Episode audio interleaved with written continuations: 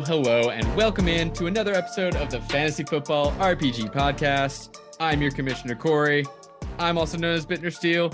And back with me this week are the two guys. We got Evan and we got Eric. Uh, I feel like I've stopped saying your guys' sleeper usernames, but just a reminder, Evan can be found at EP Low on Sleeper, and Eric is a corn dog. What's up, guys? How's it going? We had a we had a nice little week five. Oh my gosh, geez, this NFL season is just flying by, isn't it? This year's flying by, man. I can't believe we're middle October. I know. I was thinking about it the other day, and I'm just like, Christmas is almost here, which is terrifying. Oh, I love Christmas. I'm so excited. Yeah, me t- me too. I'm a big big Christmas stan. Uh, very excited for the holidays. You don't get snow though, do you, Eric? No, I haven't in two years, and it's really it's Christmas not the same without snow. It do you, you miss do you miss the snow? Oh yeah, big time. I, okay, I, okay. I love cold weather and I love the snow. Gotcha. So I really miss that aspect of it. But um, to give your uh, this is probably the most impressive statistic that you'll hear the entire podcast. But uh, my sister is the biggest Christmas fan you'll ever meet in your life. And her favorite movie is the Jim Carrey version, How the Grinch Stole Christmas. And I think she's clocked in over 5,000 views of the movie in its entirety and watches it on average 150 times a year, minimum. Oh my God. I believe that's, that's insane. The last time we talked about it. That's insane. That that's that's a watch like every other day or like she every does. two or three days. She watches it sometimes two, three times a day. no. It's her all-time favorite movie. She's obsessed You're kidding it. me. This is wait, this, this is your relative? This is your sister? This is my sister. You share DNA with this person.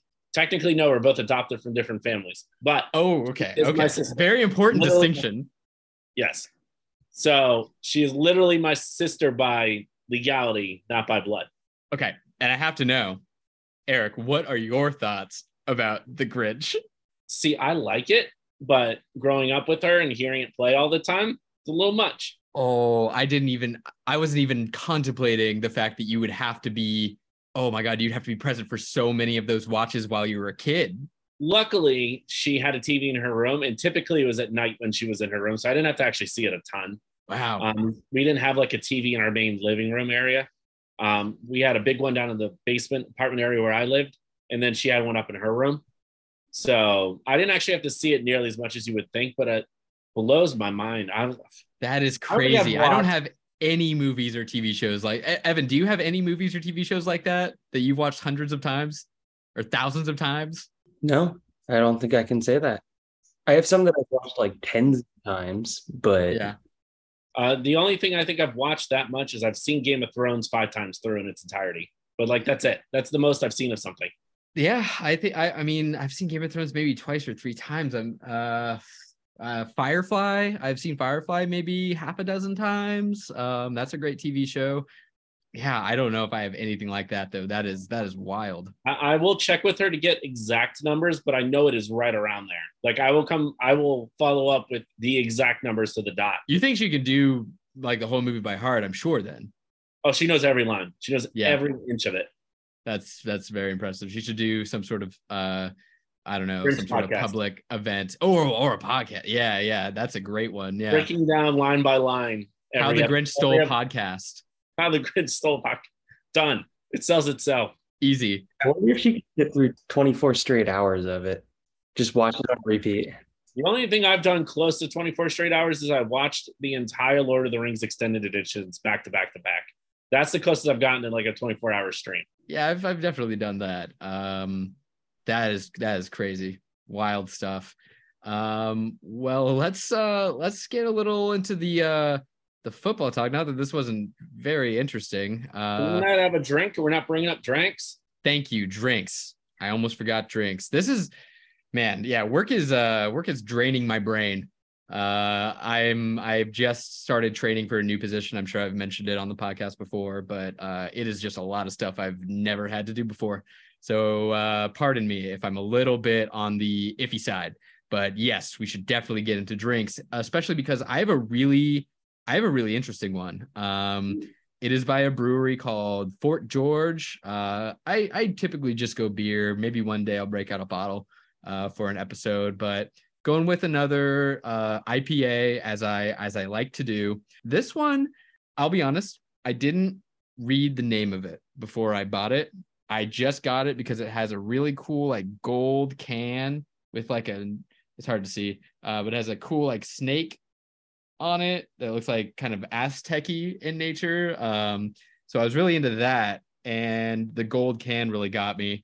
But this one's called Suicide Squeeze, which I thought that's kind of a weird name uh, for a beer. And I sort of looked on the can to see if there's any information. And sure enough, this beer is apparently a collaboration between a record label called Suicide Squeeze and the Fort George Brewery. Um, I have not checked out any of their music. I don't know what they're about, but I thought that was pretty cool and interesting. Um, I definitely plan on checking out what kind of what kind of jams they're putting out. Very nice. I like that yeah. snake Aztec yeah. snake logo on that thing. I think it's pretty cool. Yeah. Try to get another. It's hard to see. This is a audio medium, so I know this isn't helping with the uh, podcast listeners, but you guys are getting a good look at it, and I think it's very very cool. Um, so yeah, that's what I got going on. It's really it's really good too. Um, very very happy with it. Eight percent, eight percent, very tasty. That's what I like. Nice. What about you guys? What do you guys got going on? Evan, you got to be stress drinking, right? Because you uh you got some money on the Phillies game right now. No, I'm I'm not stress drinking. I'm no? stress drinking water. That's that's about it. Just chugging water. Yeah. Just getting lit on agua, dude. That's all I was gonna be able to afford after this game. Ooh. Uh, just some just some classic water. Yeah, classic. I know you like it filtered, filtered and cold. That's your jam. Oh yeah, filtered and ice cold. If, if yeah. the bottle isn't perspiring, it's not cold enough. Hell yeah, dude. I've never trusted a person in my life who prefers water room temperature. That's yeah. an instant sign of distrust right there. They say it helps with digestion, but it it it can't. I mean, cold water. It, it's it's just so much better. It's supposed to also help with hydration. If they're drinking room water temperature, they must get a lot of indigestion from having to live with themselves. It's gross. Damn, Eric, you you are on fire right now. Ugh. Well, it could also be this. So, for the wedding, I was a groomsman in last month the groom bought all the groomsmen a special single batch of Basil Hayden. So I got this special batch that he got for all of us that you can't just go buy on regular shelves. Um, I forget where he said he got it, but he um, wanted to treat all of us for thanking the coming and being groomsmen his wedding, and it is fantastic. For anybody who likes Basil Hayden, it's got a little bit of vanilla hints to it, and it's so smooth. It's unbelievable. I've become obsessed with it and it's almost gone, and I'm really sad. Well, uh, putting it to good use here, uh, breaking it out for the old podcast. Well, great. So, yeah, let's get into this, guys. We got some good stuff to talk about here. Uh, this year has been just wild in general. Um, some of the some of the craziest stuff uh, I've seen since really uh, since really starting the whole fantasy football, especially dynasty stuff about uh, four or five years ago now um just it seems a lot of variables uh going on here a lot of variation uh from what people were sort of projecting at the height of that i mean I'm, it's not a topic that we have on the list but can i just like put it out there that the rams stink dude? They're looking bad. Bad. Like uh, it's matt stafford chucking it up to cooper Kupp and cooper Kupp making 12 catches and limping off the field at the end of the game. I'm I'm sort of concerned as to why a lot of people didn't sort of see it coming with I mean their O line is is pretty bad and they were aging out like last year. I think it was kind of surprised to see them perform as well as they did last year. Um, and now I just I just don't think I just see Matthew Stafford getting so much pressure every single snap. Um, so it's hard to blame him entirely but he's also kind of eh, looked a little stinky. Allen Robinson's looked stinky. Cam Akers looks stinky, man. The Rams just all the uh, uh, repeat Super Bowl uh, performances, like all those project- projections are just going out by the wayside. I feel like now. Uh, to be fair, I don't think there's a single quarterback in NFL history that looked good with a 350 pound lineman literally swapping spit with you at every single play. Yeah. Like he is just getting hit everywhere. And I think the O line is the big problem. I think that's the big, big problem. He just doesn't have mobility to make up for that. Yeah.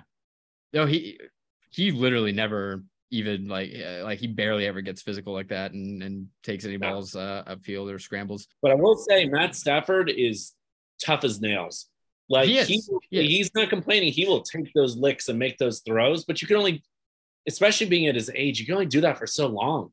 Like he's gonna get hurt. He's he's one of the only quarterbacks that could, in my mind, sustain that kind of punishment for for as long as he has already this year. Yeah, I mean he did it his whole career in Detroit too. Yeah. Dude's a tough guy. So um, no one can ever question his toughness or his commitment to excellence.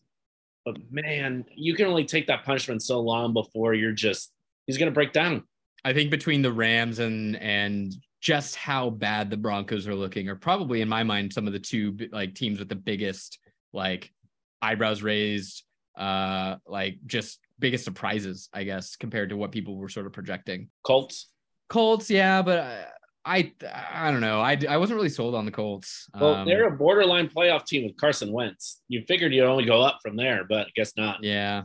They've also been missing Shaq Leonard. So they have. They have been. Yeah, their defense has been not good, but that offense isn't doing them any favors either. No. And every time I go to the grocery store, I look for a picture of um, Jonathan uh, Taylor on a milk carton. Yeah, I mean he he got hurt, but the the two games before that, I think he didn't turn out great wow. performances either. So just yeah, it's just just surprising stuff. I know it's pretty early still. I mean, talking about week five, so I mean, who knows? Things can flip around pretty quickly, but yeah, yeah, it's just it's crazy to see, man. So far, um, a lot of a lot of teams taking a lot of hits, and you know who else kind of took a hit is that cameraman uh, after the uh, Raiders Kansas City game. the boys and I have been talking about it a little bit over text, but as just a news note item, I mean, it seems like there's some talk circulating that Davante Adams could see a potential suspension. Uh, fantasy football that certainly has uh, potential impact there. So just kind of wanted to get a baseline on how you guys are feeling. I'm kind of on the side I think where uh it's a from what I read, it's like a like a city ordinance uh misdemeanor that he's like being charged with. It's a little less than like a, a misdemeanor assault. Um, doesn't seem like it's going to be a massive like bill on Adam's side. I know the NFL is going to like punish probably. I just I don't think he gets suspended. I think it's probably fine, but like what what do you guys think? What's your heartbeat? I think the most likely outcome is he gets suspended one game. And I think if the NFL decides to be really tough and make a statement about players on national TV being caught shoving a cameraman, maybe he gets two if they want to be really tough about it. I can't see a world it would be more than two, and I even think it's pretty low he gets two. I would probably say he probably gets one one game out of this. Probably misses the next game. Which they are on their bye week, so you you would be looking at missing, you know, Davante Adams for two games if that's the case. Yep. Or two weeks rather. But yeah, yeah. I mean, I, I think Evan, you're kind of the same way, right? You thinking one game suspension? Yeah, I mean, I, I said it in our text thread. I mean, I think he gets a very, very small fine and then gets the one game suspension. Yeah. So all, all of our thinkings are essentially that it's going to be pretty minor. It's be it'd be surprising for it to be any more than than a game. Um, but yeah, just something to keep tabs on. Um, shouldn't affect really too much what you think about Davante Adams. Like he, you know, he's still Davante Adams. So all right, well, Davante Adams, same old, same old. Uh, Carolina Panthers, new, new, new, new. Uh, Matt Rhule is fired, which so just straight away, Matt Rhule being fired. That do anything for you guys in terms of do you do you believe that he was sort of holding the offense back a bit? Do you think the offense gets a little better? I mean, they got PJ Walker now uh, out there with with Baker and Sam Darnold being injured. So is this kind of a like a wash? Do you think, or do you think the Panthers are just garbage fire now with like an interim head coach and PJ Walker like kind of leading the the team for the for the meanwhile. I really don't think that the firing of Matt Rhule does anything different. I think you should think of all of your Panthers players that you have the same way you did before. Um, I can't see a huge difference. The only news that I think that this is worthy of is I think the chances they trade McCaffrey goes up. And I think that's the only noteworthy news from that because I think this basically is them saying we're punting the year. That would be the only thing I would take away from it. Yeah. I think the chances could go up, certainly. I think the chances are still relatively low. Um, I read that the Panthers have already sort of, I think they've already paid like most of or like half of uh, McCaffrey's like uh, what he's owed. Um, so, I mean, draft capital, sure, they could try to trade him for that. I just not sure they will do it. I, I, I don't know if they're well run enough to to do it. To be honest, you don't think the Bills might throw a first and a third at them, and then be like, okay. I think they they could. I just don't know if the Panthers are savvy enough to take it. I, I think the bigger issue is it's 25 million in dead cap if they trade him. That's a good amount of dead cap. That's that's serious money you're basically losing based off of what his cap hit number is right now. You're basically losing 17 million in this year, mm-hmm. which means you can't carry it over to next year. I don't know how much they have available right now, um, but they can't roll over basically any cap space at that point. I, I think it's really likely and very unfortunate that McCaffrey is just cursed with the Panthers for the rest of his career. Well, hypothetically, with them being so bad and them restarting next year by firing the head coach, do you think maybe they would just say, hey, let's just punt on next year, accumulate draft, get big draft picks for McCaffrey, just roll with whatever cheap quarterback we can grab, like do PJ Walker next year or something. And if they get the first overall pick, maybe they take like a CJ Stroud or something like that, who won't be super expensive the first year. And then your dead cap hit's gone. I think that's probably the right call, even though the dead cap's hard. But I just don't know. I I just yeah, I just don't trust him to do it. I, I think the dead cap only really matters is if you think you're going to sign some big free agents this offseason to go compete, and I don't think they're anywhere near doing that. Well, they're they're not going to because they're like eleven million dollars over the cap next year as it sits. Oh, they're in a bad spot. Oh, they're, they're in, in a really bad spot. Yeah, they're they have no quarterback trouble. and they're in a really bad spot. Oh no. Oh no. They they need to stop like trying to put the band-aid on the quarterback. Like they they've done this now four or five times just in recent memory where they're just like, oh, put Kyle Allen out there, Let's see what happens. Oh, put Sam Darnold out there, Let's see what happens. Corpse of Cam Newton. Corpse of Cam Newton. Yeah, the, it's man, it's not good. They they need to. uh it, And do you think this goes back to like a? I mean, it's David Tepper. Is that the guy's name? Tepper, yeah. Owner? Is he just not it? I know he's like a businessman and maybe he has business savvy, but maybe he's just not it. Maybe he's just not the NFL owner they need there. He might be too aggressive. Yeah. Works in baseball, might not work so well in football. Yeah. Okay. Well, uh, that was actually like sort of a preface to uh also just kind of discussing your guys' pulse on like, do you guys think that there's an obvious like which coach is next on the chopping block? I think there's a couple of names here. I think Ron Rivera's gone. I think yeah. he's we can. I think that might be our unanimous name. Yeah, I think that was on my hot take last week too. That I thought he would be the first one gone. So but, Ron, uh, so Rivera gets fired, gets uh, hired to the Panthers. Panthers just keep like Ouroboros-ing, making the same mistake over and over again, never learning. They brought Cam back when he was washed up, bring Rivera back when he's washed up. On brand. They they bring Rivera back and then they bring Cam back again, and then they fire Rivera and then they drop Cam and then they hire Rivera again and then they bring back Cam, and it's just a non-ending cycle. Uh it's very Panther like. Yeah. There's a world where that could happen. But um no, I, de- I definitely think Rivera's gone. And I think if it continues as bad as it looks, there's a chance that Frank Reich is fired. Yep, that was the other name that I was gonna throw out there. I think that's a good one.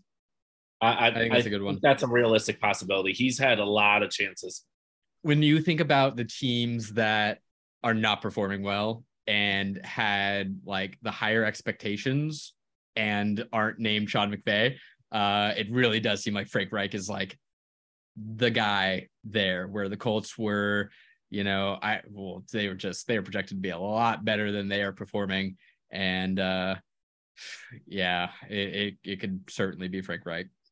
I've also heard there's a lot of grumbling amongst the fan base and some belief from insiders that Nathaniel Hackett could be a one and done. I could I could def- definitely believe that. Incompetent. He's looked very bad. Oh, he's made some of the worst calls in NFL history in my opinion. Like that field goal one's unforgivable. He should have been fired right then and there. Oh yeah, he's looked terrible. and you just signed Russell Wilson to a $245 million deal. And if he can't make him look any better, you got to try to salvage the investment in Russell, right?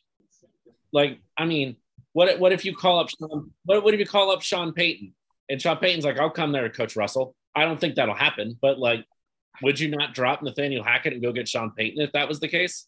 Well, they'd have to trade the Saints for the rights to Payton because Payton's right. under right. contract with them for like what two more years or something. That was just like a name that popped in my head. There's other coaches, but like I know there's been like Sean Payton and and I know you guys were like pretty firm believers in Sean Payton to the to the Cowboys, but I mean, I, I shouldn't be Sean Payton. There's just a random name that popped in my head. Sure, but, sure, sure. But it's interesting to think like with the Cowboys winning games, Sean Payton will still probably go somewhere, but it might not be the Cowboys. He might not, the job might not be available if the Cowboys uh-huh. keep winning. It's a good point. I think the Cowboys have to win a playoff game for McCarthy to feel safe, though. True.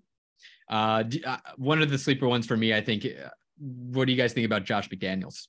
Mm-mm. No, I think he gets no. a chance. Uh, yeah, he gets given a chance. The the one that I think would be an absolute shock to everybody because he's such a beloved coach would be Tomlin. Don't. Oh, oh, my heart! I thought you were gonna say Dan Campbell.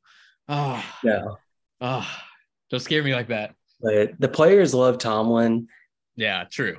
But true. I mean, if the Steelers win, you know, uh, the Rooneys love first, Tomlin, right? Oh, like that's that's I, pretty. Yeah, the the Rooneys love Tomlin. Yeah. I don't so, think they would publicly fire Tomlin. He'd probably like what would happen down. is Tomlin would be like, "I'm stepping down. I yeah. want to take a break for a year," and then he goes somewhere. I think it'd be one of those yeah. which I guess could kind of be considered a firing, kind of not. No, I think the real hot take barn burner that might happen is if they continue to not look good and they bottom out by the rest of the year, Bill Belichick.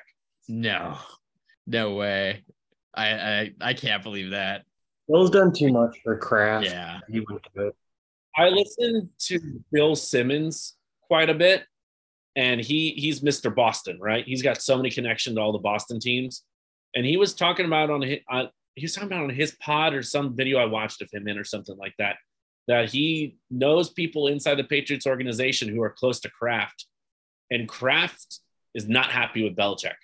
That seems so rough based on like, I mean, Mac Jones gets injured, Hoyer gets injured, you're stuck with Zappe. like mm-hmm. they're and they're still like being competitive and, and winning games too. It's not like they're, right. you know, losing all their games or anything. I would certainly not bet on it happening. But if I woke up at the end of the year, if they had a really terrible year and read in the headlines, Bill Belichick let go or Bill Belichick steps down, I wouldn't be like, hmm. oh my God, the world's ending, right? Like that's that's interesting. Do you think Brady retires from football to go be the head coach of the Patriots? No, he's already got the contract to be in the booth. Actually, I think the more likely thing would be is if Frank Reich gets fired. What about Peyton? Ooh, that would be tight. I would love to see that. Is there a world that Peyton gets in there? Like I don't know. Maybe that's, that's interesting. Peyton might want to be a GM though. I don't know, but I think you're right. He might want to be a GM, but I, you know, Colts call Peyton. What about Eli though? oh my! Uh, what what was his name? Uh, the Jack memeiest, Powers? the memeiest universe. What was it? Chuck Powers. Yeah. Oh my god, that video was so so funny, but like uh, it was so cringy, but also funny because it was cringy. Uh, that was, that was take. Great. I like Jared Goff's better, but Eli's was funny too. Yeah, I would agree with you there. Okay, uh, so Odell Beckham Jr. just it you know crossed my screen as I was scrolling Reddit that it sounds like he's gonna be a go in November. The Rams have also apparently not been really in talks with him uh, in terms of bringing him back in any sort of official capacity. Um, I guess do you do you guys care? Is Odell Beckham? I mean, we're kind of seeing the Rams without him, and there's a bunch of other stuff going on there, but could be a contributor of them not being as successful. Do you guys think that he still has something to offer? And what teams do you guys think would be interesting if he went to? He it's literally a uh, no news whatsoever to me kind of a deal, except one team would make me raise an eyebrow, and that's the Packers. That's the only one that I would sit there and think, well, I'll wait and see. But that's it. I, I still don't even think it would be that much of an impact. But yeah, just the way Rodgers is with locking into a veteran mm-hmm. guy, I, I would raise an eyebrow and go, eh. Yeah, I mean, here's the thing though, man. I mean, you put Rodgers and Odell Beckham in the same locker room. I mean, the universe is just gonna black hole and implode on itself. That is also fair. it's gonna be the most uh that is going to be a battlefield in there. Uh, but also, uh, the Packers are allergic to uh, bringing on wide receivers. So, you know, mm-hmm. I just I don't see that super likely. I still think like I still think there's a universe where he goes to the Bills. I think that's possible. You think they would bring him in? I think Odell is at this point he's a ring chaser, and I think the it's the Bills for him. If you want, I, I mean, he's I think he's seeing the Rams and he's going, nah, I'm good. See, I would see the Chiefs over the Bills. I would kind of agree with you, but the Chiefs just have so many like big name, like quote unquote wide receivers. But they always that... bring on more, you know, like that. That's kind yeah. of their thing. Could be, it's, could uh, be. They're like the Rams of the of the uh, AFC, but they seem to, but they have Mahomes, right? I would so, certainly put those two. I think it's those two teams for me. Um, I would just I see him as more like the like what he did for the Rams when it was, you know, presumably Cooper Kupp and Robert Woods and Odell, like when they were trying to like get that trio uh set. And then I see like kind of a similar dynamic with Diggs, Davis, and Beckham. Um, so that's kind of the the corollary I'm seeing. The reason I have a hard time with the Bills is because Sean McDermott strikes me as a no nonsense head coach. And I just don't know if he would want to coach Odell. Possible. I, I, I could be wrong. They, he could be like that talent is worth it and bringing it in. He just strikes me as like a very tough nose. Like we don't deal with distractions. We don't deal with crap here. Where I mean, I don't think Andy Reid really does either, but Andy Reid's much more player friendly. I feel like he seems to be a very let people express the personality, but we're staying within the in the realm of our system. Mm-hmm. So mm-hmm. I don't know. I think no matter what, though, if as a fantasy owner, I don't really care. I'm not super excited. There would never be a week I'd be excited to start him ever. Yeah. Um, I have him on a couple teams, but yeah. Yeah. Don't have a lot of exposure for those reasons exactly. All right.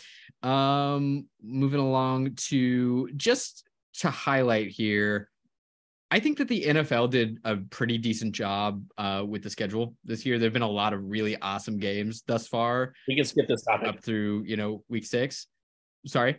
We can skip this. We don't need to talk about this. We can skip this. But I just wanted to quickly highlight the terrible job they've been doing uh, on this last and upcoming Thursday night football games. We can skip this topic. Uh, if you aren't aware of the last Thursday night football game where the Colts and the Broncos slept their way through an entire three hour game uh, barely putting up any points, all field goals, all field goals, 12 to 9 performance. Disgusting. Uh, I literally couldn't watch. Well, let's be honest, I watched all of it because I like to see Russ in pain. Uh, but you know what? Uh, I was really looking forward to this Thursday. I thought, how could how could it possibly be worse than that?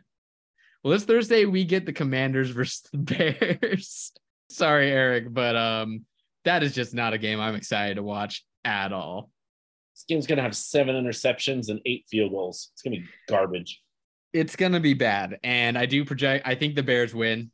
I really, I do think that the Bears win, and I think it's simply going to be a game script of it looks close. You know, teams are going back and forth, putting kicking points on the board. It's nine to six. Carson Wentz is in the end zone. Last minute, throws an interception in the end zone. Classic Carson Wentz. Sounds about right. But then one of our wide receivers will fumble the ball and we'll lose the game three weeks in a yeah, row. Yeah, yeah, classic fumbles for the touchdown recovery by the uh, Washington defense. Stupid. It's gonna be a bad game. I don't. I say I don't even know I'm gonna watch it, and then I'll be uh, and watch yeah. it. It's just brutal. Not super in depth for the the fantasy implications there, but just guys, can we can we get a good Thursday night football game, please? I think the Thursday after that is like Saints Cardinals, which is like a little better. At least there's some like more fantasy implications there where you have some startable guys, but um, still not great. And then the Thursday after that is finally Ravens Bucks. So we have to wait till week eight for like a decent Thursday night football game.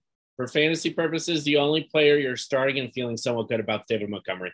I was going to say the only players you're starting in that game are the two defenses. I mean, if you're playing defenses, sure, then you have three. Yeah. But I, I would still feel okay about Montgomery. That yeah. that's the other one. Because if you have Montgomery on your team in a 12 team league, he's probably your RB two.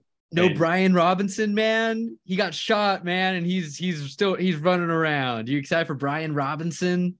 I am, but as long as Antonio Gibson's there, I'm not super excited. Yeah, I guess Gibson's going to be handling uh, kickoff duties, according to Ron Rivera. Yeah, I don't know what's going on there. I, I don't trust anything about anything that's going on in Washington until I see more. Yeah, it's gross. No comment, Evan? No, it's it's a garbage game, garbage teams. I don't care anything about it. Uh, what do you suppose the under is right now, and should you take it? I, I don't want to touch anything having to do with this game. It's like herpes. I don't want it. I think it's safe to say that yeah, that should be the tagline for herpes. Herpes, you just don't want it. It's true. Yeah, but, uh, that's that's the tagline for the movie Herpes. Yeah, there's, there's like a weird world tomorrow night, right? Where like there's like three pick sixes. Somehow they're throwing touchdown. Like there's like a weird world. It's like 38 to 31 for something and like yeah. stupid flat fest. And then there's True. a world it's three to two. Yeah. Like three to two. Uh, that's a great. Is that a scorigami? Three to two. I think so. Has to be. All right. Uh, I believe this is your uh your football topic, right, Eric? Yeah. You want to lead us off on this? So I'll lead off just for like a couple minute couple minute discussion because I wanted to build off our talk from last week, and this weekend only solidified it for me. When it comes to tight ends and draft value of tight ends and startups for fantasy purposes, right? So last week we were talking about there's only two tight ends in the entire league that you slot in your tight end position. You're like, oh, I feel good about that. Mr. 25 yards and four touchdowns, Travis Kelce, which cost me three leagues. And then Mark Andrews, who just is a catch everything for Lamar Jackson, right? Everybody, every other tight end in the league, you can try to talk yourself into, but you're also worried about him in there, right? You, you know who I'm getting there with is David Njoku. Really consistent. And he's Goedert. I mean, Goedert he's, too, I've been feeling better about, but yeah, I think those are the two for me too. Yeah. Yeah. But Hockenson had that crazy one performance, but still very inconsistent. But still crapshoot, right? Yeah. So if you were doing a 2022 startup now, because that's all that's all we know for right now. I don't want to do 2023 at this point. Is there arguments to be made to usurp some of these other skill position players like running backs and wide receivers to take a Mark Andrews or a Travis Kelce in the first round for the sole purpose of being so dominant at that position, you're going to win it every week. So all you have to do is figure out your other 10 to 11 starting slots. Does that, the scarcity of consistency of that position, does that drive that value up that much? And I just thought it was an interesting conversation to have because there was an argument that um, right around when I really started getting into fantasy football years ago, when the top two were Gronk and Jimmy Graham, that people were arguing Gronk and Jimmy Graham at 1.01 and 1.02 because they offered such a substantial advantage over every other position when you had them that it was worth sacrificing the elite running back, wide receiver, quarterback. Yeah. Are we at that point again with Mark Andrews and Travis Kelce? Um, I think that in a sense, it's kind of, mm, I think it's always kind of been like three guys at most. And now it's only two guys. That's fair. But yeah, I'm really, I am starting to kind of feel that way. And it feels like, I feel like the biggest proof of this is the implementation of tight end premium. I feel like that, like fantasy setting, is entirely, it was entirely birthed from this tight end scarcity that kind of has always sort of existed where tight ends just kind of suck for fantasy. Um, I've seen a lot of articles out there over the years that are just like, don't have tight ends in fantasy. Like, just don't even have them. Like, I've seen those conversations take place. And I think it's for kind of this reason that I almost think that fantasy players, we like to talk ourselves into there being tight ends that can break into those that top tier. And it just really is a crapshoot. Like we just we we try to talk ourselves into it, but tight ends are are tight ends. If you're not those two guys that have very special situations, you're just taking a, a risk every week rolling someone out. And just the way that the scoring is with the tight end premium, and if you have Andrews or Kelce and the crapshoot that's a tight end, you're almost starting up 20 to nothing every week or 15 yeah. to nothing, depending on your settings, right? Like that's such an advantage going to every single week because you mm-hmm. can mix and match all sorts of other positions. You can't really with the tight end. You have to hope you put in um, Taysom Hill in the right week, yeah. right? You're hoping and praying for that. And the other thing I think is big with it too is in Dynasty, which is what we mostly talk about. I don't feel like that we draft tight ends expecting them to be all that, right? Like there's Kyle Pitts, who's obviously going to be a stud. But like all these tight ends that are doing well this year are random bottom of the barrel scrapers that just happen to be an offense that they got put in the tight end, right? I never go into a rookie draft thinking, oh, I'm targeting this tight end. So it's almost harder to acquire that tight end too. Yeah. Via the draft. And yeah. nobody wants to trade the good tight ends because they know how hard they are to get. Yeah, no, I don't I don't disagree. Um Evan, any tight end thoughts? Yeah, so while you guys were talking, I was just trying to run through some of the the leagues just for actual numbers comparison here.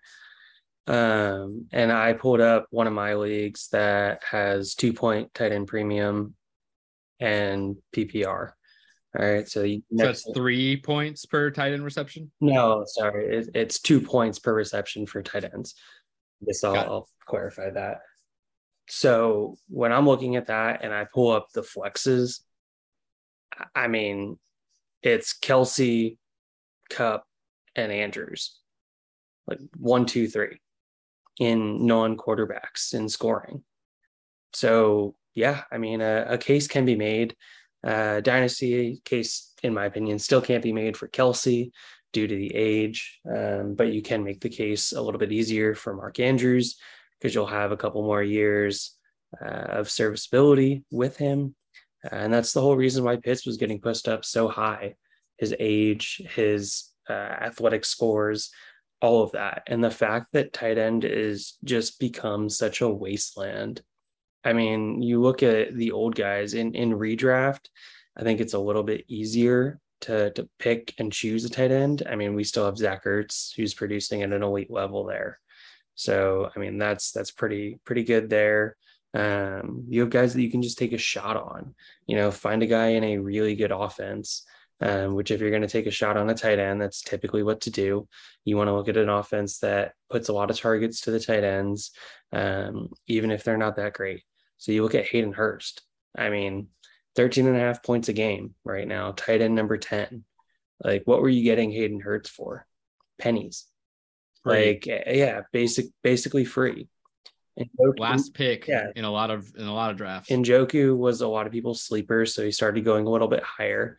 Higbee, nobody wanted Higbee, and he's just been a target hog this year. I was thrilled to uh, sell a Tyler Higbee uh, in the offseason for a third round pick. I was thrilled. Yep. And now I regret it. Yeah. I mean, you look at what he's done so far this season, and he already has 48 targets. His previous career high was 89. Like, he should easily, at this rate, crack 100 oh, targets. God. Yeah. And mm-hmm. if you mm-hmm. have a tight end that is above 80 targets, there is a sizable likelihood that he will end up being a tight end one. It, it, that and it also pushes down. So if you don't get those two in the startup draft, right, those two studs, or like a Kyle Pitts for the youth and the potential, I pretty much ignored tight end until bottom of the barrel because I'm like, I'm going to take five at the end of the draft and just pray to God one of them hits because that's yeah. kind of what it is and then that's where you end up with your Hayden Hurst. You're like, oh, well, okay, and you're all excited about it, right? Or you're like, um, I'm trying to think of a like a middling tight end that some people were like, eh, on um, Hunter Henry, where he was kind of going mid drafts and stuff like that. I mean, what a waste of a pick.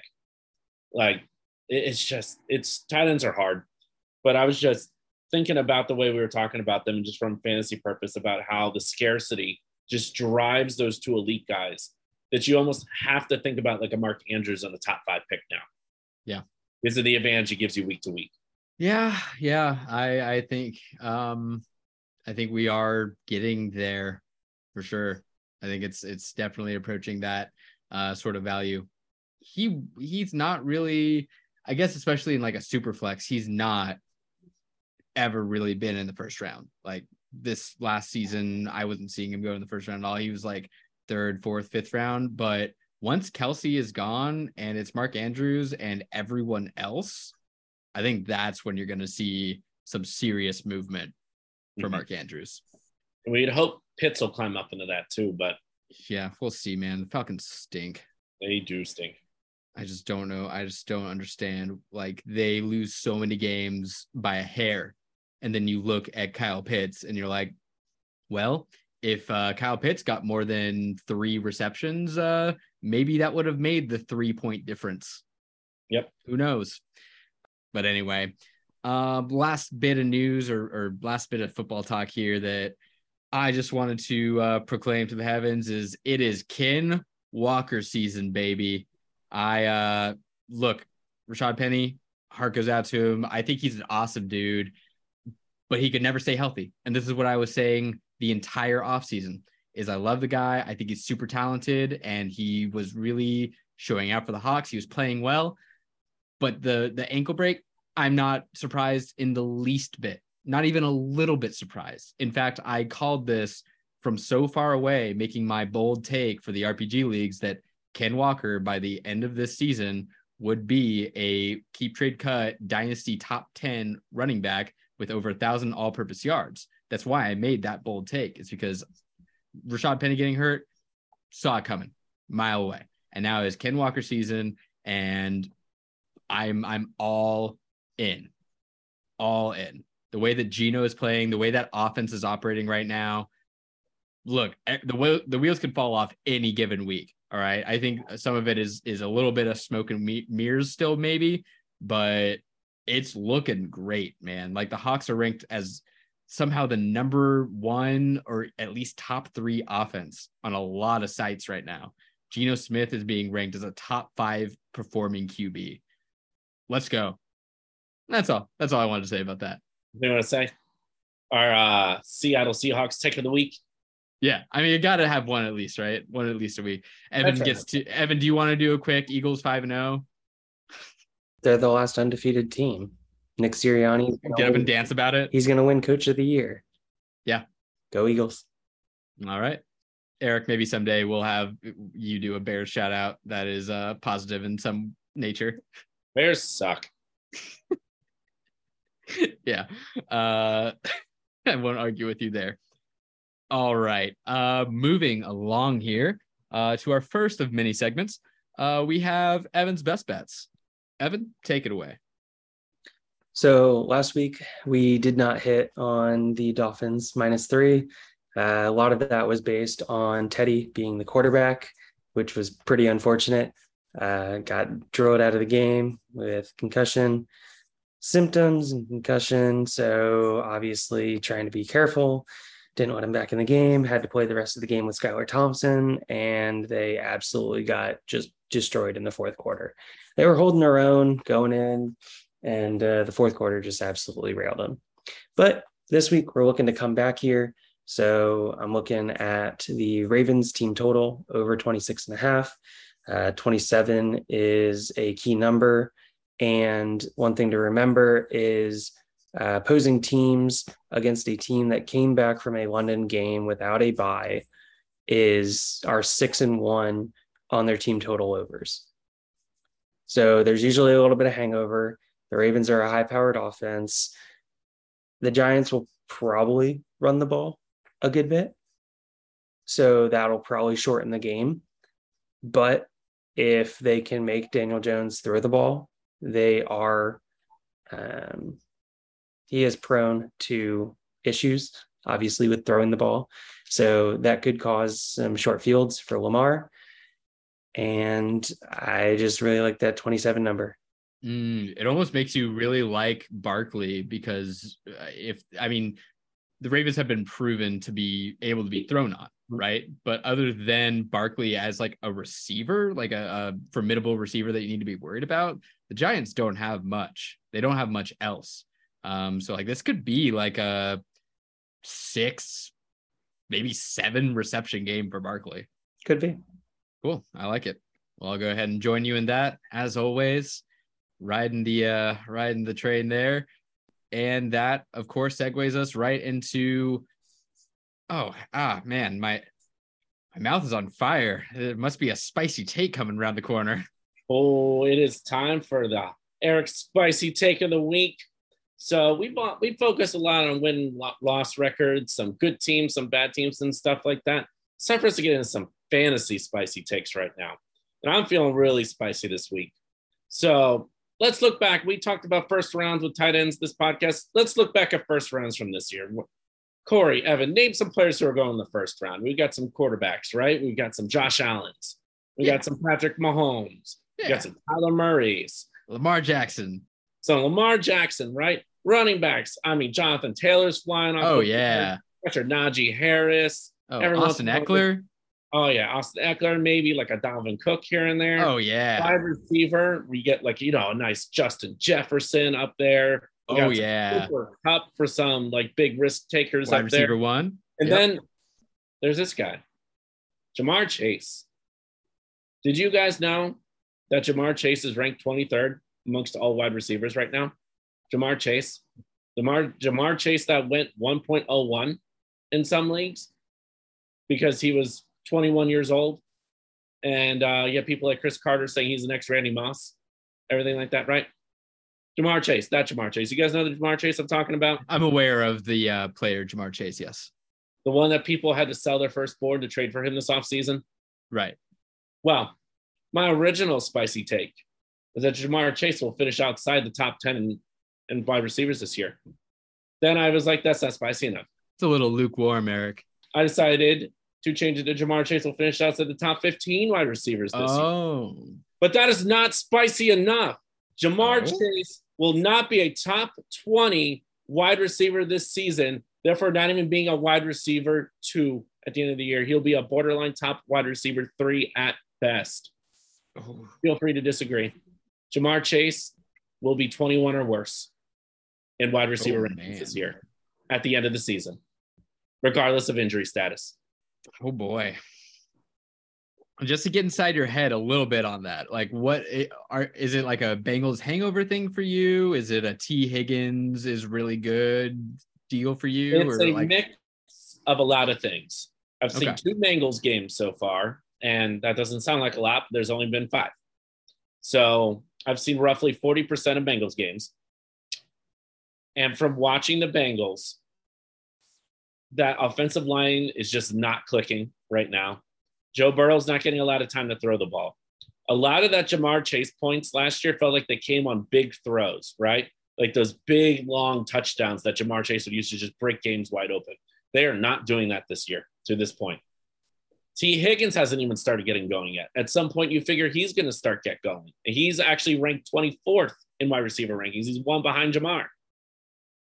Um, I think he's one behind Ja'Marr. He was either one in front of Ja'Marr or one behind Ja'Marr. I can't remember.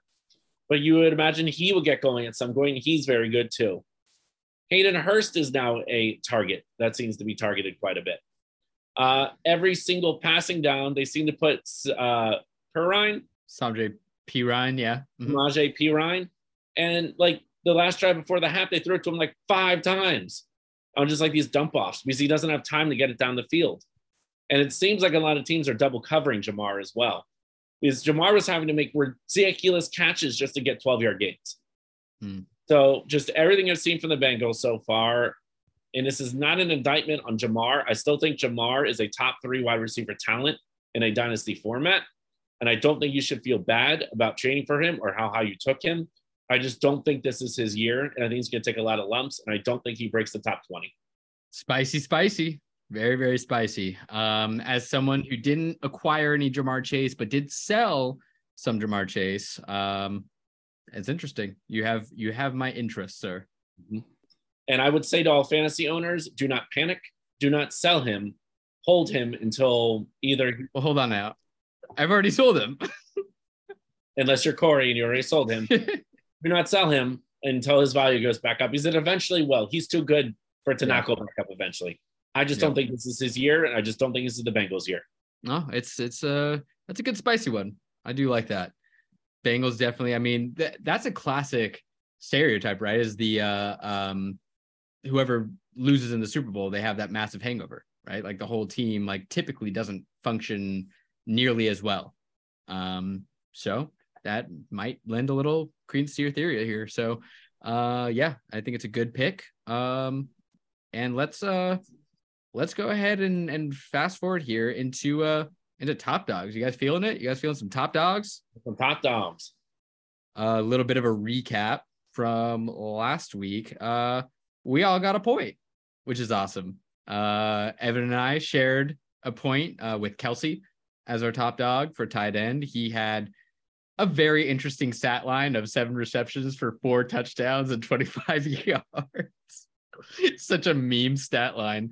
Uh, and then Eric came in with his first point on the board finally uh, with Josh Allen as the QB one on the week. On the board.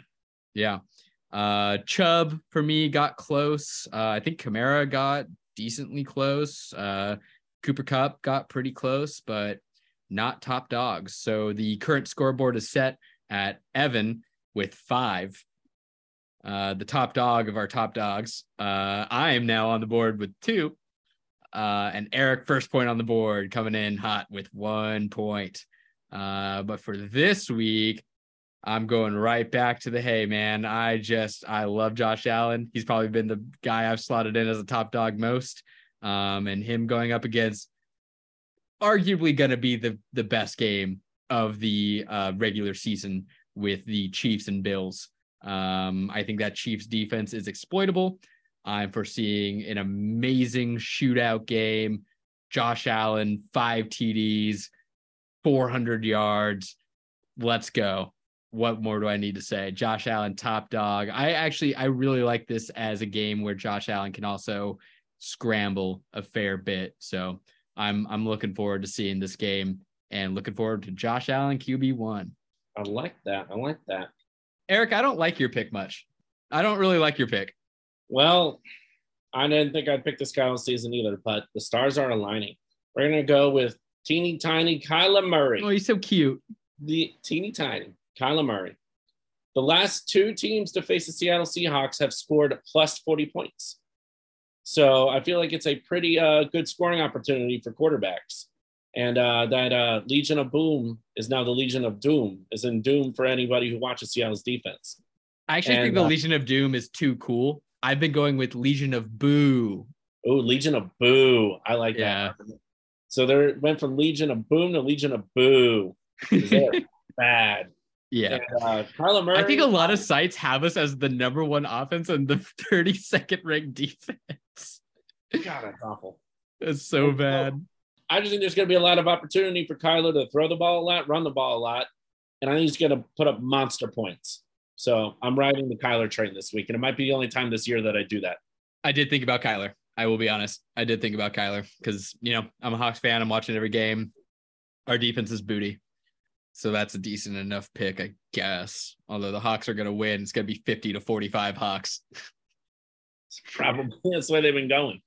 What about you, Evan? What do you got for QB one?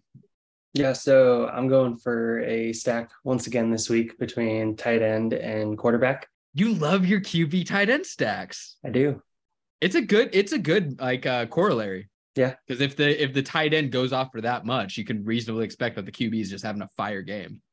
Yep. So once again, going with Lamar Jackson this week. Obviously, didn't go with him last week because I went with Patrick Mahomes, who came in second. Unfortunate. Um, but yeah, going with Lamar Jackson uh, going against a Giants defense that is pretty good against the pass. Thankfully, Lamar doesn't need to pass the ball to have a whole heck of a lot of fantasy points. Solid pick. Um, I like that. Uh, let's go to running back now, where I did. Uh, I decided to just get uh, you know, a little spicy with it. Um, although I feel like this is one of those weeks where it seems like it could kind of go in a weird direction. You know, you have some of these top guys that are um, just in situations like the top RBs are are playing teams that are a little tougher, in my opinion, to to really put up a huge game on. And I feel like this guy is kind of primed and ready to just explode against the New York Jets. Uh, that is Aaron Jones. Christian Watson uh, is hurt. Uh, taking away a key pass catcher for the Packers. They have very, very limited pass catchers to begin with. Um, this was a risky one for me because it could end up being an AJ Dillon game. I'm I'm well aware that AJ Dillon could be the guy that they just pound the rock with, but I'm seeing this more as a game where Aaron Jones can come out and be that hybrid running back wide receiver guy that he has been in the past, where he might only get 80 yards on the ground, but I think he's going to put up just as much, if not more, through the air and have six or seven receptions and a couple TDs. Um, I just think that the Jets you know, they don't have a lot to stop him with. They're going to probably put sauce on Allen Lazard, I guess, who probably gets locked down. Uh, Rodgers is going to have to funnel the ball to someone, and I think it's going to be Aaron Jones. Very nice. I actually very highly considered Aaron Jones as my pick, and then I saw you did, and I was like, never mind. Too slow. So, that was a good pick. Uh, I went with Austin Ekeler because surprisingly, the Broncos do not have that good of a run defense this year. It's like middle of the pack. It's not terrible, but it's not great. And just how bad Russell Wilson has been, and he's going to be on the road. I just have a feeling the Chargers are going to get up by a bunch and they're just going to run the ball a lot. And I think Ekeler is just going to be heavily involved. A lot of dump offs to him. Ekeler, uh, Ekeler is running back one right now. It, in some leagues, right? Because I saw other leagues where Nick Chubb was. Uh, that might be true. I'm looking at, yeah, I'm not looking at a specific league. Let me get to a more traditional league. I mean, when I looked it up, I think I saw Chubb one Ekeler two, but they're they're both basically one and two. They're dominating. Right. Uh, but, but, but it is. It uh, and it's it's by 0.3 points. Oh, okay. Yeah, but fair enough. Yeah, Nick Chubb is running back one, which is fun. Eric, Eric's uh, Nick Chubb RB one, still uh, mm-hmm. number one, still, still alive, still alive. But I just Ekeler's having an awesome year. Can't go wrong with picking him, and I just think that matchup against the Broncos is just very juicy. I like it. Love Austin Ekeler. Uh, and what about you, Evan? So I'm sticking with the same game and going with Saquon Barkley. And we just kind of hit on it. Yeah. Let it go. Uh, I think he's going to get a bunch of dump off passes. I think he's going to get a lot of work. So he's their best offensive player. And let's get him seven receptions for 65 yards and a touchdown and get him some rushes on the ground. That's pretty much exactly yeah that's exactly what my thoughts are. So uh not surprised to see that as your running back top dog. I like it. I like man i love when we get like mixed results from us. I love when it's like all spread out how we have three different rbs you love to see that because either one of us is going to get a point or none of us are going to get points for that it's going to be great uh all righty uh, moving along here to wide receiver. Look, guys, I went really chalk this time. And I want to just quickly say we continue to do a really bad job at not picking Justin Jefferson on the weeks that he is wide receiver one. He's done it now, I think, two or three times, and we've never picked him during any of those weeks. so I took that into consideration. I really, truly did. But this week I'm going with Cooper Kupp. Uh, look, the Rams are not performing well. Totally understand that. Cooper Kupp is still getting his though. And this week they are going against the Carolina Panthers, who are just completely terrible when it comes to uh, their secondary. Um, I just don't think there's any world where they have any defensive player that can stop Cooper Kupp from getting 11 or 12 receptions for 120 yards and a score or two. Uh, so I think it's going to just be one of those classic Cooper Kupp wide receiver one weeks as he's had so many weeks before. You can never go wrong with the Cooper Kupp pick, honestly. Indeed, but indeed. You're always going to be in competition when you pick him. Uh, but I will uh, make up for our previous mistakes and everything you just said. Because I'm going with Justin Jefferson. You guys know the Dolphins have a bottom five pass defense this year. Yeah, it's bad. Pretty pretty bad. Defense is not good on uh, on the pass game. They have a decent run defense when I looked it up, but they have a bad pass defense, and uh, they have no Tua to my knowledge right now. Uh, I still haven't heard any update on Teddy. They don't have Teddy. It's going to be Skylar Thompson. Okay, haven't heard anything about Tua. So they're going to have a third string quarterback. Okay, so it's going to be Skylar Thompson, who yeah. everyone named Skylar, I think legally is not allowed to be a good NFL quarterback. And so they got him going. And you got Kirk Cousins, who just started the game 17 for 17 last week against the Bears. I'm not saying the Bears are barn burners or anything, but like Justin Jefferson had like 10 catches for 122 yards in the first half. We could see a repeat of that this yeah. week. He's just flying open. There's nobody who can stick with him on the Dolphins. I just think he's going to explode in back to back weeks. I definitely considered Justin Jefferson. Uh, really was tough for me, like you said, to put a, a wide receiver top dog as like the back to back top dog. It's just it seems so unlikely to me. Um, and then the Skylar Thompson situation, like the Dolphins could just get annihilated in the first half and like not put up any points at all. Um, yeah. We'll see. I mean, I, I think uh, one of my concerns was that Tyreek is still a little beat up and Waddle maybe is still a little beat up, but they all they both seem like generally like they're gonna play, so maybe not as much of a concern. But um, those are my two guys for sure. Those are the two guys that I well, I actually had three guys, and I think Evan's got the third guy. So Evan, do you want to give us your wide receiver top dog? Yeah, so my wide receiver I'm going with is Stefon Diggs. Yeah. Uh, wanted Josh Allen to pair him with. Was going to go with the quarterback wide receiver combination, but Corey already took Josh Allen. So I was just looking down the line and trying to see where I could potentially make more points on these guys. So I went with Stefon Diggs. Uh, I did not want to go with Justin Jefferson because he is playing outside. And we all know the split differential between indoor and outdoor for Justin Jefferson. Didn't want to go there. Cooper Kupp's dealing with a foot injury and was a DNP today at practice. So I shied away from that pick as well. And that's what led me to Stefon Diggs. I think it's a great pick. Yeah. Like I said, these were my three guys. Um, Stefon Diggs against the Chiefs, man. I mean, he could go absolutely nuclear. Um, I think I was just like, trying to hedge my bets a little bit and not not have a stack. I don't really know why, but also like Gabriel Davis, you know, the Gabriel Davis factor. Maybe uh, he showed out again last week, so maybe he gets a little more work. But I don't know. I like we said, it's so hard picking these like three dudes that are all at the top and trying to like sift through the I think it's a really fun experiment, but it's very, very tricky some weeks. I think we are all deciding between the same three wide receivers this week. For sure all because I was considering Diggs and Kupp. Yeah. I think we all bounced through the three of them there. He actually did. We actually did an exceptional job this week, guys. It, we basically all picked different guys, like for every position, except for this last one, uh, which we'll get to.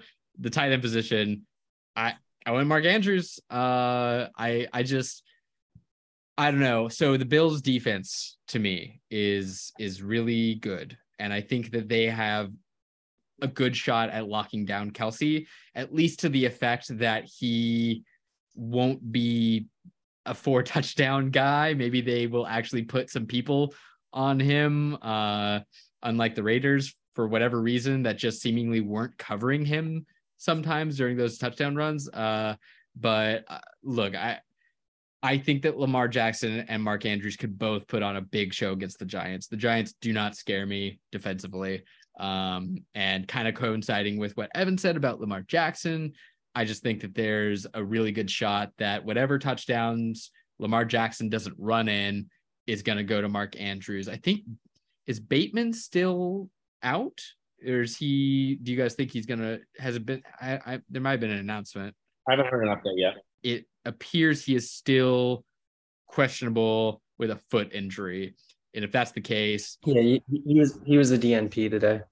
Yeah, I mean Wednesday, he could be he could be back there tomorrow. But the way I'm looking at it, I think that Mark Andrews might just be funneled, and so going Mark Andrews. Very nice. Uh, Eric, I, I also don't like your tight end pick. Uh, full disclosure, I do actually think Mark Andrews is going to be the tight end one, uh, but I just did this for sake of being different. I went Zach Ertz because it backs up my Kyler Murray thought. And uh, also, randomly, I think in a previous podcast, uh, Zach, uh, Evan was singing Zach Ertz play, uh, praises because he's like, "Who else is um, Kyler going to throw to?" Do you guys know mm-hmm. Hollywood Brown's like a top five or six wide receiver right now? Sure is. I didn't realize that till I looked that up today, and I. Yeah.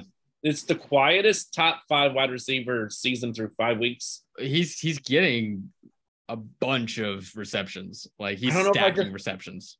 I know. I just I don't know if I haven't played him in any leagues yet, or just I don't. I just didn't even realize. I was like, wow. Yeah, I also don't I don't have a ton of uh, Hollywood exposure on my teams, and also I think I like you, I've been kind of lucky in a sense that I haven't had to face him really. Um, yeah. But he's been he's been consistent.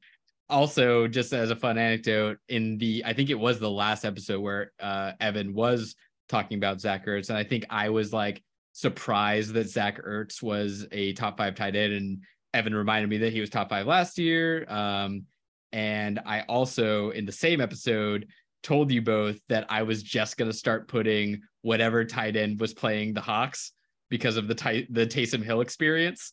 Um, and literally, Eric, when I put my selections in, Zach Ertz was in my tight end slot until I very quickly changed him an hour after I posted mine. That's um, hilarious. So I do like the pick, and I do think that I mean the Hawks are just booty, I mean, especially against the the tight end position. Their de- our defense is just not good. The Legion of Boo is bad at uh, defense, yeah. and tight ends seem to explode on them. And I think Kyler's going to be funnel feeding Zach Ertz all day. I could see two to three touchdowns out of them. Yeah, to me, it was between Zach Ertz and Mark Andrews. So because wasn't it TJ Hockenson the week before against the Seahawks who went off for a million? That is that is what that is the corollary. Yep, it was Hockenson, then Taysom Hill. Zach Ertz is uh he is just at the T-ball plate, oh. just looking at the ball, just ready to crack it. So uh all you listeners out there, if you have Zach Ertz on your team and you flex him or something like that week to week, he's not your like normal starting tight end. This is the week you start him. Put Zach Ertz in. Uh, and I kind of spoiled uh, spoiled it a bit. Um, but Evan, who's your tight end top dog?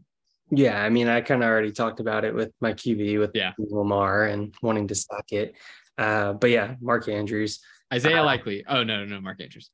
yeah, right. Uh, I did consider Higbee because I wasn't quite sure if Kupp was going to be playing.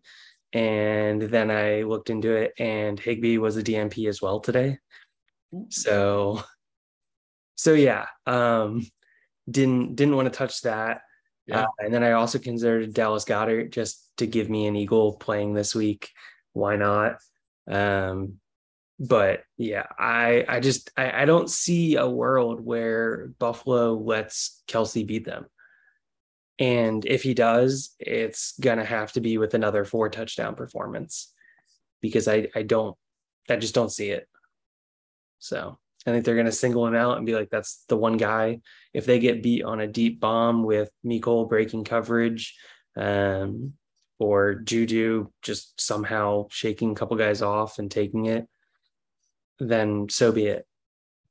But yeah, I, I just inside out coverage just seems to be the way that it's going to go on on Kelce. I would assume Mark Andrews against a uh, giant team, and uh, we'll see.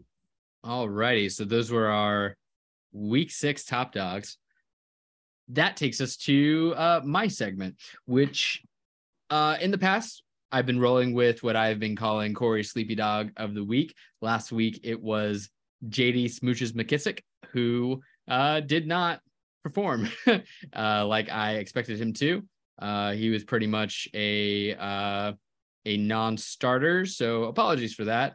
Um, I take that loss to heart, and so much so that I am actually going to go ahead and I'm going to cancel Corey Sleepy Dogs of the Week as a segment. It is not working for us. Instead, I'm going to go with a new segment called Corey's Trade Corner. Uh, and we're going to try this out for a while and see if it uh, is a little more interesting. I really wanted to bring a little more focus into the RPG leagues, into the members of RPG Nation, and just really kind of dive into uh, a trade that in my opinion can be sort of dissected and uh, me and the boys can sort of discuss who won or lost that trade and uh, just kind of get into it. And so I have a, a pretty decent one here, I think, that we can go over. Um, it happened in the RPG Paladins League uh, between at the Bat Lab and at Dad Bod God. So I want to talk about who you guys think won this and just your general thoughts on it. This trade involved the Bat Lab receiving Amon-Ra St. Brown, and a third and fifth round 2023 pick. And it had Dad Bod God receiving Miles Sanders, Gabriel Davis, and a 2023 second round pick. Um, I I thought this was a pretty good trade. I think it kind of depends on how you feel about Gabriel Davis. I'm still a little bit more on the fence where I think he's a little more boom bust and less of like a reliable guy for now. And I, although I do like the second round pick, um, Amon Ra was looking like a stud before he got hurt, though. Uh, arguably, like pushing his way into like a wide receiver, uh, like a like a top twelve dynasty wide receiver um, in some circles. So I thought it was like a pretty good discussion point. Want to get your guys' thoughts on it? I think it's a pretty good trade, especially if you're like a big believer in Gabe Davis, right? I really like Gabe Davis. He's very boomer busty. Yes. He's going to have weeks like he did last week. Um, I just picked the wrong top dog Gabe Davis week, which was really yeah. sad. Um, it was JJ though, wasn't it? I think it was, yeah. Okay, Gabe yeah. was second then. Okay. Um, but you have weeks like that, right? Like, but I mean, how sustainable is three catches, 171 and two touchdowns? Like, I, I wish that number would have been eight catches, 145 and two touchdowns or something like that. That would make me feel better because three catches, 171 is just so random. But he's the boomer bust guy, right? He's going to win you some week, league some weeks, and then some weeks he's going to put up bagels. Yeah, and I, I mean, I I think I agree with you there, and ah man, I just really like Amon Ra, and I'm not super. I I, it's crazy too because I wasn't super big on Miles Sanders, but he's he's beat he's all right. Like especially with like how you know you sort of valued him, how most people sort of valued him as like the running back two uh slot in guy or like if you're really lucky a flex guy. Um he's definitely not disappointing. Um so like he's he's been looking all right, but ah, man, I I think I might just be enraptured with Amon Ra that I think I'm on that side of the trade. I think it's a really good trade. Yeah. So for me, it's a do you want the best player in the deal or do you want the depth because something probably happened? So I'm going to assume that Dad really needed a running back. And that is part of the reason why he took the downgrade from Amon Ra to Gabe Davis. So I'm going to assume that that was the case. Um, whether um, he, I can confirm that by the way, he he did need the help. Um, his yeah. other running backs were Melvin Gordon, uh, James Robinson, uh, and no other names of note. Here's here's the other thing: he lost Javonte Williams. Yeah, so I mean, I, I can very much understand from from that side of things, uh, especially if he's a competitive team this year, uh, looking to four four and one. Yep. Yeah, there you go. So it makes perfect sense to me. Um, obviously, you want the second over the third and the fifth. The fifth to me is just an absolute waste just of a pick. A it's a roster yeah. clogger. It's somebody that I probably don't even want on my roster. Probably less than a throw in, right? Yeah. Honestly, it's it's probably a, a hindrance. Yeah. Unless it was Isaiah Pacheco. yeah, that's right. Still holding out hope. I did. Oh my god, I didn't even tell you guys this. This should have been the trade highlight. I did flip Pacheco for a first. Did you really? I managed to do it. Yeah, in one league, and I have him everywhere. And it was a non-RPG league, uh, but it was a ten-teamer. I'd like to have a word with that man. Done and done. Yeah, oh, that's nuts. Easy peasy. I can't believe you actually got a first off Pacheco. It's nuts. Yeah, I've seen as high as a second in other leagues. I've never I've never actually seen a first. I've heard of the first, the mythical first for Pacheco, um, but now I actually have the Bigfoot story of of witnessing it firsthand. At least some of the other league mates like rioted. Uh, yeah, some people had some stuff to say. but uh, yeah, you know, it was after his touchdown, and I think I might have also influenced a bit because I was like hyping him like in the league. I was like, oh man, I think it's Pacheco. I forgot what we were talking about, but uh, some guy was trying to like flip CEH, and I'm like, yeah, no, I totally agree. I think it's Pacheco all the way. He looks great. Like, look at his measurables, and the guy like hook, line, and sinker, baby. First round pick for your boy. I hope he listens to this podcast. yeah, I, I um maybe I'll cut this out. uh, oh, uh, but yeah, God. that's nuts. A first for Pacheco. Good stuff. Yeah, yeah, definitely not getting that now. Um, for like context, I traded Derek Carr and Hunter Renfrow for a first. I saw that, yeah. And I felt that was pretty even. That's pretty good. Yeah, I like that one. You did Pacheco. Yeah. That's wild.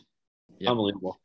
And dude didn't even need an RB. I, I don't want to trash talking too much. He didn't really even need an RB. It's gonna be probably a later pick, um, but still, it's a first. Like I'm not uh, uh, ten team league. It's a first. I will take it 100. percent By the way, I have your first, your first specifically in like three leagues now because that first yeah. I got from Donnie was yours.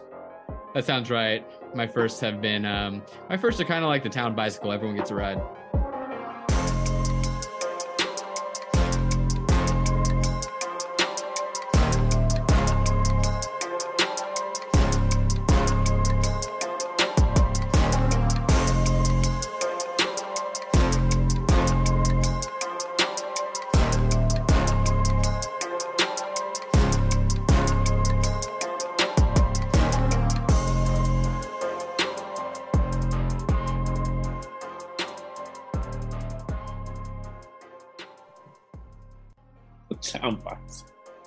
Think that's what we're. That's a good ending, right? Yep. Yep, that's it. That's it right there. That's the one. Okay, perfect. I've never heard that. That's wild. Yeah. Town bicycle. Everyone gets a ride. I, I'm gonna use that from now on. I'm stealing that. Yeah, go for it. All right. Um. Well, I got I got burgers to cook. I'm gonna go grill up some burgers. Ooh, That's my burgers. plan. I, I yeah. cooked um chicken parm tonight. Ooh, very nice. Birthday dinner for my mom. Oh, nice. Happy birthday, mom. Yeah, she turned 59 yesterday. There you go. That from now on, every birthday she have, she's gonna be 59 with shipping and handling, and it's just gonna increase the price. Ooh, how do you guys like that as a podcast sign off? We just say happy birthday, mom. and It doesn't matter like what mom we're talking about. We just go happy birthday, mom. I like it. I like it. It's pretty good. It's, it's accurate, but stupid enough to work. I'm I'm in. Sold.